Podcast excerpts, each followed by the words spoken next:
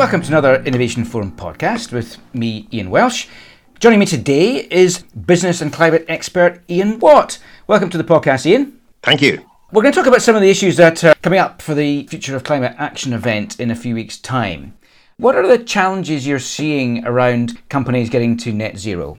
It depends on the boundaries applied, uh, the time frame embraced, and I guess the context that the company's operating in and sourcing from some parts of the puzzle these days have actually become relatively simple. If you're sourcing electricity from a part of the world with established renewable energy infrastructure, then you might be sorted, both in terms of measuring your footprint and tackling it. If, however, you're sourcing multiple agricultural products from various parts of the world in a dynamic way that changes from year to year, not only is understanding your footprint much harder, but doing something about it is as well it does seem to me that in many cases, companies are still fighting against the underlying systems that matter. So, the energy system, the transport system, the agricultural system, and those systems need to change radically if we're going to build a net zero society. And that makes becoming net zero hard for a company that finds themselves in those more difficult circumstances. It was never going to be easy, however, and I'm not sure it should be. It's an ambition driven by necessity in terms of having a livable planet in which business can thrive rather than practicality. All right, you mentioned timeframes just now. I think it's clear that many companies are taking more sensible approach to thinking about timeframes and also interim targets. Are you seeing companies adopting this kind of roadmap approach? I think there's a real tension point there because the science now mandates that companies, if, if we're serious about 1.5 degrees, that the time frame within which ambitious companies need to be thinking about net zero is exceptionally tight. And I would say it's actually in a 2030 timeframe. So talking about interim targets becomes quite tricky when the end goal is only eight years away. But you're right to flag that there's times that if the, the targets are too ambitious too soon, then when they come to report their progress, it's essentially to say we haven't got there yet there's a real tension point there. Is what, what's a practical change a company can make in a very short term that puts them in the right direction, and for them to be positively evaluated by the investor and stakeholder com- community for that, whilst not losing track of we're kind of in panic stations now in terms of staying within the budget for 1.5 degrees, and the most ambitious companies out there really need to be going above and beyond. I saw a report, very recent report from Carbon Tracker, their absolute impact report, looking at the impacts of oil majors and of course, they pointed out that 14 out of 15 oil majors have net zero plans, but these lack credibility because of the time frame. So BP, they pick out as the most ambitious, but even their targets are only a 40% reduction in emissions by 2030, when the IPCC says it needs to be 50%.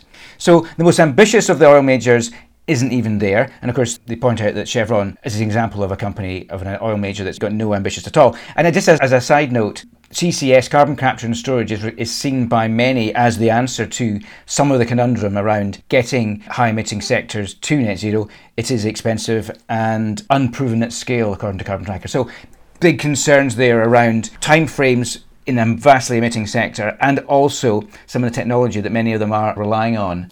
The tools are developing. We've got a lot of tools that have developed over the past five years or so. So, do you think that the Sustainable Development Goals and the use of science based targets have been game changing?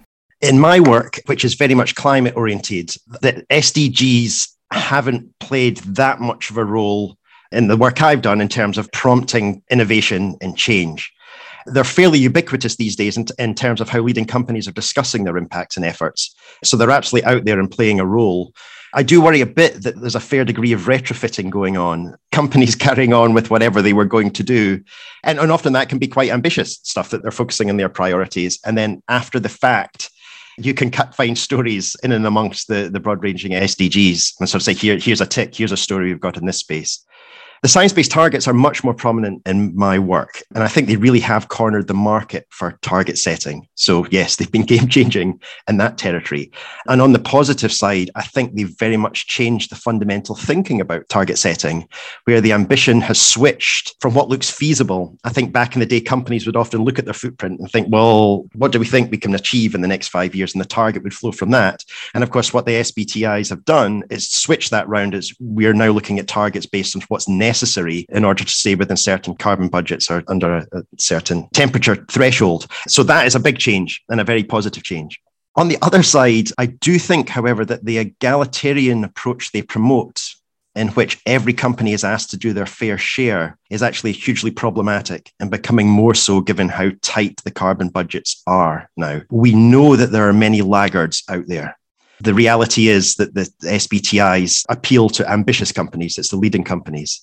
And if we're getting the most ambitious companies to only do their fair share, given that laggards exist, we're guaranteeing that the remaining carbon budgets will be exceeded. We need leading companies to do much more than their fair share if we're going to be serious about staying within the carbon budget, particularly for 1.5 degrees.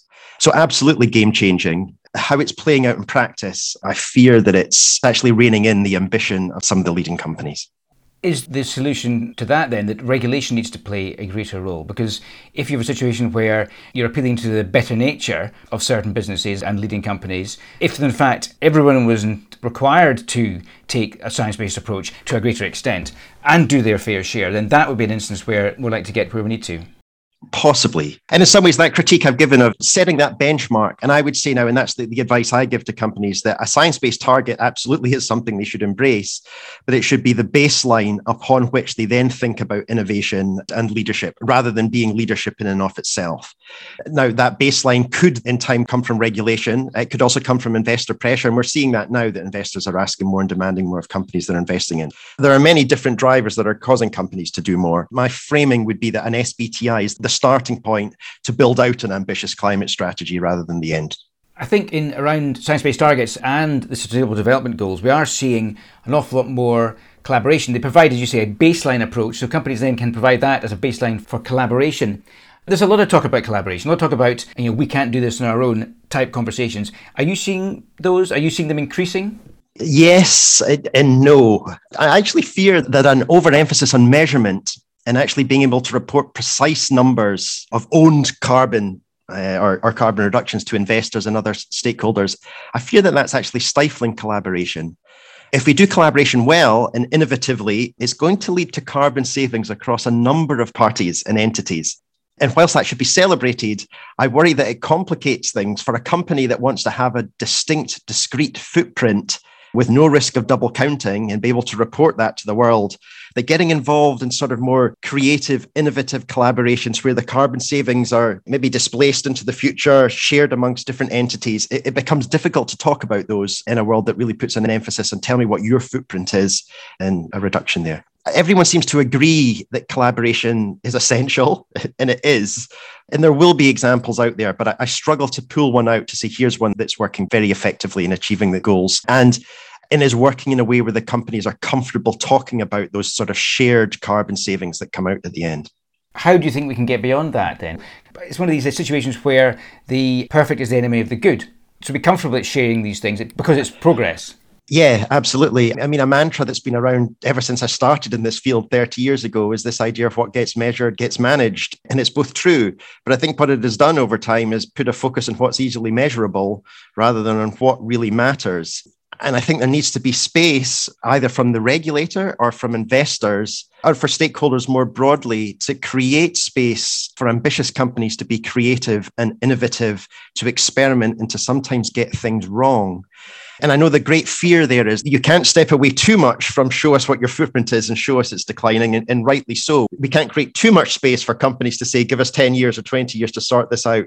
We haven't got the balance quite right that I think there should be more scope for companies to innovate and experiment and be honest and transparent about what's working, what isn't working, and to plant seeds for future carbon reductions as well. We're hearing a lot about the development of natural climate solutions. What do you think are the natural climate solutions that will work in different contexts? And are they more than just a useful tool in the box? Right. First of all, I'm very excited about nature based solutions. I think the bigger issue is less what's the nature based solution. It's actually how do we go about financing and supporting those solutions. I'm really interested in the whole world of blue carbon, particularly coastal carbon, whether it's kelp or mangrove or seagrasses. Not only do you have carbon savings, but you also start getting win wins out there as well. So, coastal mangroves don't just store carbon, they offer coastal protection against storm surges and sea level rise. They also are essential for healthy fisheries. So you can start to imagine the idea of a nature based solution there really having all sorts of benefits for society. My fear, however, is that the primary model for financing them for the time being is an offsetting style approach. So, nature based solutions across the board hold the potential for multiple gigatons worth of annual carbon sequestration. Where we're at in terms of the carbon budgets and so on, we desperately need those things to make a gross contribution to the planetary carbon balance.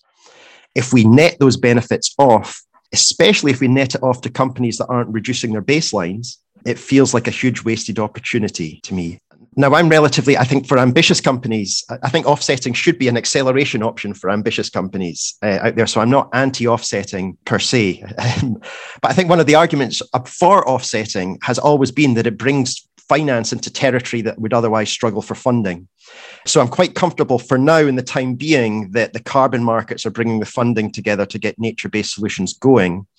But over time, I would really like those gigatons to be gross contributors. So I would like to see other financing models emerge too. And I think that's the biggest challenge for nature-based solutions moving forward is what's the right way of financing them such that they make the best contribution to society. Yeah. It's pretty clear that offsetting works for sectors and companies that are doing all they can to decarbonise as well. It's part of the process. You can't offset your way to net zero, and that's obviously very clear. What are the three things you're looking for going forwards? Firstly, I'd really like to see a step change in ambition. Net zero by 2050 just isn't anywhere near ambitious enough if we're serious about 1.5 degrees. Then, secondly, I think I'd really like to see companies doing more to explore and embrace their role as potential agents of systemic change. Net zero will be much easier for everyone if our energy system, our transport system, our agriculture system, and so on are transformed. I'd actually take the net zero conversation almost away from this hardcore measurement approach towards a company's baseline, even an expanded baseline. That stuff is still essential, but I'd bring it more into territory around lobbying and engagement and advocacy more broadly. If you're a net zero company, I want to see what you're doing to help change these wider systems that we rely on. And linked to that, I do think investors and rating agencies, uh, stakeholders more broadly, need to do a better job of appreciating and valuing nuanced and innovative approaches to net zero and carbon reductions.